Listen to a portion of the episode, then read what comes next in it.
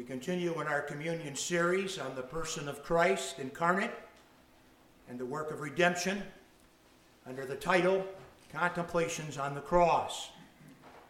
We begin this hour by raising the testimony of Simeon. He was the first man in the New Testament era to speak definitively concerning the sorrows of Christ in the first advent. Luke 2 25 to 35. And behold, there was a man in Jerusalem whose name was Simeon. And the same man was just and devout, waiting for the consolation of Israel, and the Holy Ghost was upon him. And it was revealed unto him by the Holy Ghost that he should not see death before he had seen the Lord's Messiah, Christ. And he came by the Spirit into the temple. And when the parents brought in the child Jesus to do for him after the custom of the law, then took he him up in his arms and blessed God and said, Lord, now lettest thou thy servant depart in peace according to thy word. For mine eyes have seen thy salvation, which thou hast prepared before the face of all people.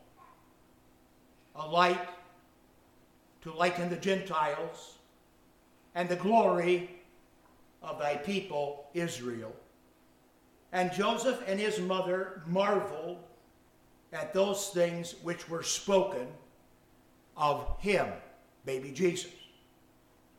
And Simeon blessed them and said unto Mary his mother, Behold, this child is set for the fall and rising again of many in Israel, and for a sign which shall be spoken against. Yea, a sword shall pierce through thy own soul also, that the thoughts of many hearts may be revealed. Father, we can think of no better text to prepare thy people for public preaching at the table of the Lord than the testimony of this dear old man, spirit led, speaking of Christ even to Joseph and Mary. And while everything in the biblical record concerning the birth of Christ points to its glory and its awesome reality, this testimony is outstanding for its comprehension of the messianic work involving the crowd, the cross of Christ, and the reality of how Christ himself is the great revealer of the hearts of all men. Help us in today as we briefly work in the text that we might prepare our hearts for preaching at the Lord's table. And for that we will praise you in Jesus' name and for his sake. Amen. It's easy for you and I to see that God arranged a special meeting in the temple complex the day that the Lord led Joseph and Mary to bring the infant Lord to the Lord by the word of the Lord. Or to say otherwise, Mary and Joseph, in obedience to the Old Testament law, God's Word brought God the Son before God the Father in the temple to meet with Simeon all by the direction of God the Spirit. You cannot miss the blessed representation here of the triune activity of God. The divinely inspired testimony of Simeon concerning the Christ child amazed Joseph and Mary, so says verse 33. And for the very first time, Mary was alerted to the difficulty and the downside of what we have come to call the first advent. Verse 27 gives to us both sides of this divinely orchestrated moment. The Holy Scripture was the catalyst for Jesus being presented in the temple on this day.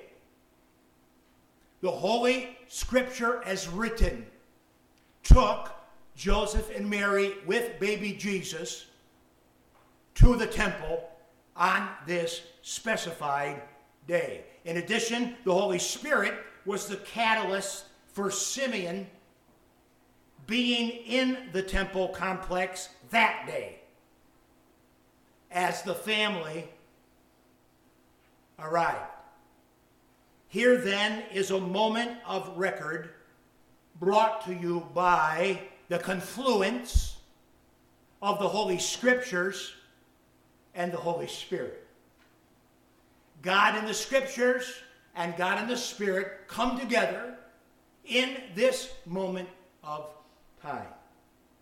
And therefore, I just prayed that it's hard to think of a passage of Scripture more appropriate as you and I, by the command of the Scripture, 1 Corinthians 11 as read, and the prompting of the Holy Spirit, come together in this moment of time for this to preach together the Lord's table. This is a confluence moment, as this is a confluence moment between the scriptures and the Holy Spirit. Two things I want you to quickly see and remind you of here. First, the testimony of Simeon as recorded is one among other revelatory praises associated with the birth of Christ. Others are brought to us by the lips of Elizabeth and Mary and Zechariah. This is Simeon's revelatory praise. And then, secondly, in direct connection to the Lord Jesus, we find two uses of the Greek word apocalypto, which means to uncover or to disclose.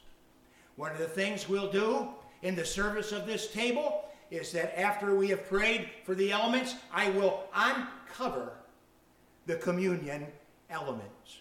That word could be described in Greek as apocalypto. That's what I'll be doing.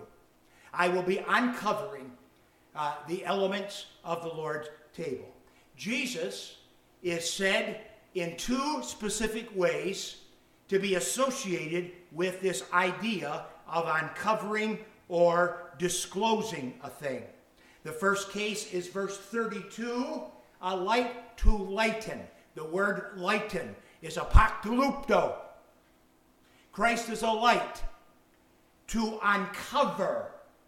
Christ is a light to uncover the Gentiles and the glory of thy people Israel.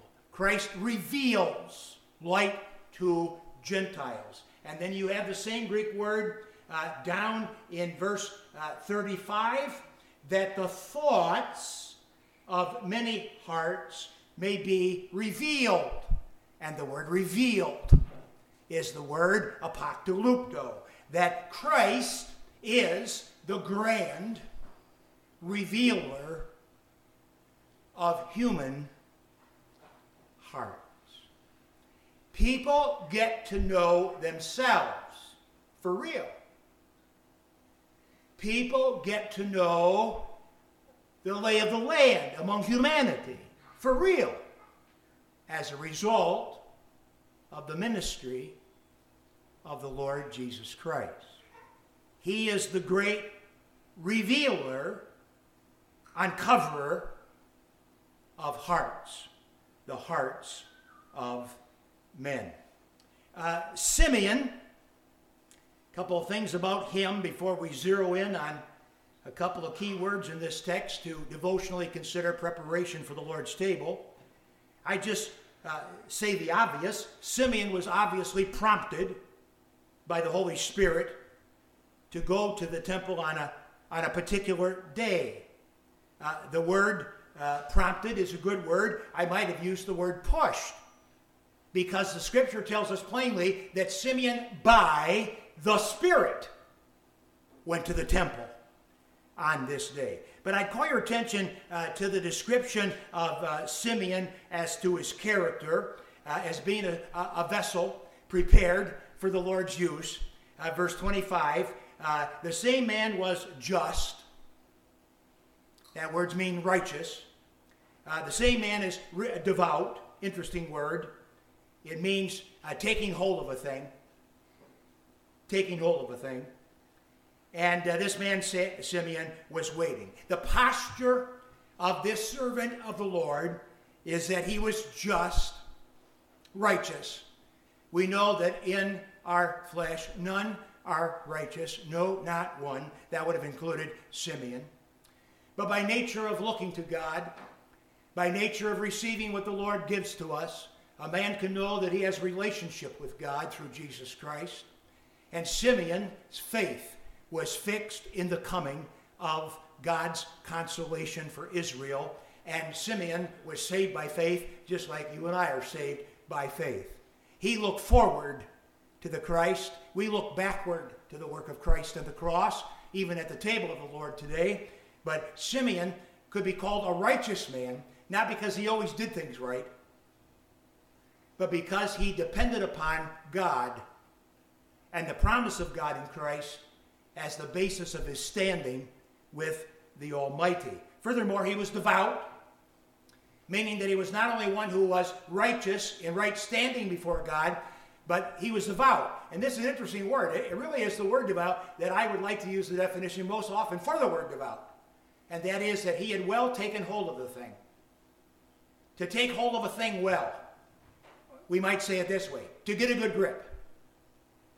To get a good grip. In the transfer of communion trays, there have been accidents.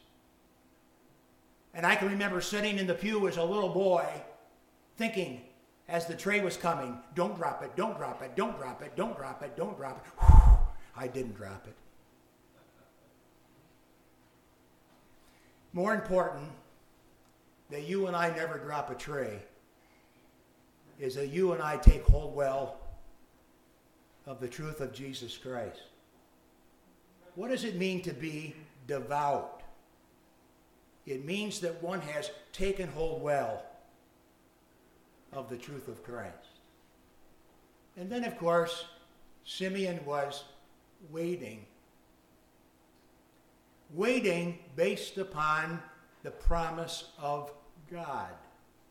Now, honestly, I mean, seriously, can you honestly think of a better text to work through to prepare our own hearts for the fellowship of the Lord's table than to speak of our standing of righteousness by nature of personal faith in Christ, the responsibility that we have to take well hold of Christ in practical life and living, and to posture our souls in expectation against the promise of God to come.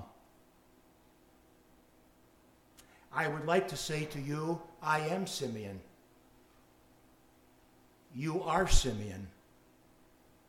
And it is the Simeon spirit that you and I seek in preparation to partake of the table of the Lord, right before God by faith, taking well hold of Christ in this moment of time and waiting, expecting the Lord's return. Well, Simeon prayed a prayer. He was prompted by the Spirit. He prayed a prayer of praise unto God, verse 28. And a beautiful prayer it is. The prayer is indicated by the words, He blessed God. His prayer is called Blessing God. And uh, it details uh, the marvelous moment in time in relationship to uh, the Lord's Christ. He prayed a prayer. Uh, he is able to state that he is now ready to die because he has seen uh, the Lord's Christ, even as God had promised him. God's salvation has been seen, verse 30, by the physical eyes of Simeon. And on that basis, he says, I'm good to go. I'm ready to die. Simeon affirmed that Messiah is the centerpiece of God's plan of salvation, and that this salvation, which God has prepared, has come in the exact way that people should expect it to come based upon Old Testament prophecies, verse 31, and that God's light has come, verse 32, even to Gentiles, and even as the very glory of Israel. God's light has come. Christ is salvation. Christ is the fullest disclosure of God to man. And Christ is the glory of Israel. I don't know how the war is going to end in Israel today, but I know this Jesus Christ is Israel's only glory. Christ is the glory of Israel. And they ought to know that. And someday they won't only know it, they'll believe it in the whole and receive him. Simeon was prompted. Simeon, Simeon prayed. Simeon prophesied to Mary personally. Now, this is the thing I'd camp on just a moment because this is the uniqueness of Simeon's testimony. Notice that it was directed to Mary personally, 34, and Simeon blessed them. He blessed uh, mother and stepdad, Joseph and Mary. And then he said unto Mary, his mother. See it? And then for the first time, with Simeon details, uh, uh, uh, greatly molds our thinking and our understanding of the first advent. Simeon tells Mary something that she had surely never heard or thought before this moment. Jesus would bring into Mary's life great difficulty and wounding of soul. There's none of that in the Magnificat. There's none of that in the Benedictus. There's none of that in the glorious revelatory praises of Elizabeth or Mary or Zechariah. But this revelatory praise ends with first Advent mission specificity. It ends with a particular point of emphasis relative to the wounding of our Lord. Simeon was the first in the New Testament era to indicate that all would not go smoothly for God's anointed. In Simeon's prophetic depiction of ministry, the ministry of Christ, you have three images. Two of them are obvious, one of them, not so much. The three images are the sword of verse 35, the sign of verse 34, those are the obvious ones, and the third one is the set stone of verse 34. And Simeon blessed them and said unto Mary his mother, Behold, this child is set, set as a stone for the fall and the rising again of many in Israel, and for a sign which shall be spoken against. Yea, a sword shall pierce through thy own soul also. Sword, sign, stone. The phrase for the fall and rise of many most literally means to lay something down like a mason would lay down a stone when building. We are all familiar with the occupation of the bricklayer or the block layer. Here, Simeon speaks of God laying down a block or laying down a stone. The Old Testament prophet Isaiah spoke of God laying a stone in Israel that would cause many Jewish people to stumble over the promises of God. Isaiah chapter 8. Isaiah also spoke of God laying a precious foundational stone in Israel that would not disappoint those that came to trust in it. Isaiah 28.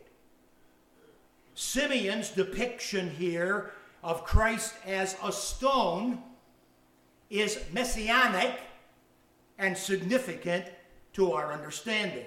Jewish people will be made to stumble over Jesus, and Jewish people will rise upon the rock which Jesus is. That was the prophecy of Simeon. The sign, also found in verse 34, stresses the unusual thing. Jesus the Messiah will be resisted, or Jesus the Messiah will be spoken against, even rejected. Now, this isn't any news to us, but I'm telling you, it was news to them. That God's Son would be resisted that God's Son would be rejected, spoken against. Spoken against, says the text. And then the sword not only represents the wounding of Mary's soul, important word also, in addition to the wounding of the body of Jesus, the Messiah will be the wounding of the soul of Mary by the coming treatment of her son but of course, that sword also characterizes the ministry of Christ. For adult Jesus would say of himself, I came to bring a sword. Jesus divides people, and he divided people in the sense that people become clear as to who they are and their posture before God as they react to the Lord Jesus. Hearts are uncovered by the way people respond to the person of Jesus. Hence, many, many thousands, if not millions, of people love Christmas who care not at all about Christ. So Simeon's prophecy here begins to help us to put the mission of Christ at that time into focus. The first advent is absolutely as much about stumbling as it is about spiritual success. It is as much about anti Messiah as it is about pro Messiah. It is as much about exposing the sinful condition of man as it is the saving of Jews and Gentiles. May God help us today to take Simeon as our lead and before him deal with the reality of our rightness, not based upon our performance, but based upon what Christ has done at the cross. Uh, to think about this moment of time and the importance that we take good hold of, well hold of Christ, get good grip again on the person of our Savior in regards to our belief and our behavior and our being. And that we posture our souls even at the table of the Lord as waiting and expecting the Lord's return as promised. The world is all caught up in the anticipation of Christmas. Oh, may we be caught up anew in anticipation of Christ. Father, help us then as we prepare our hearts to preach from this table as a congregation.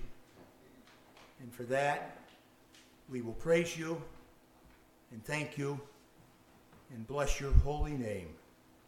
For we pray in Jesus' name and for his sake.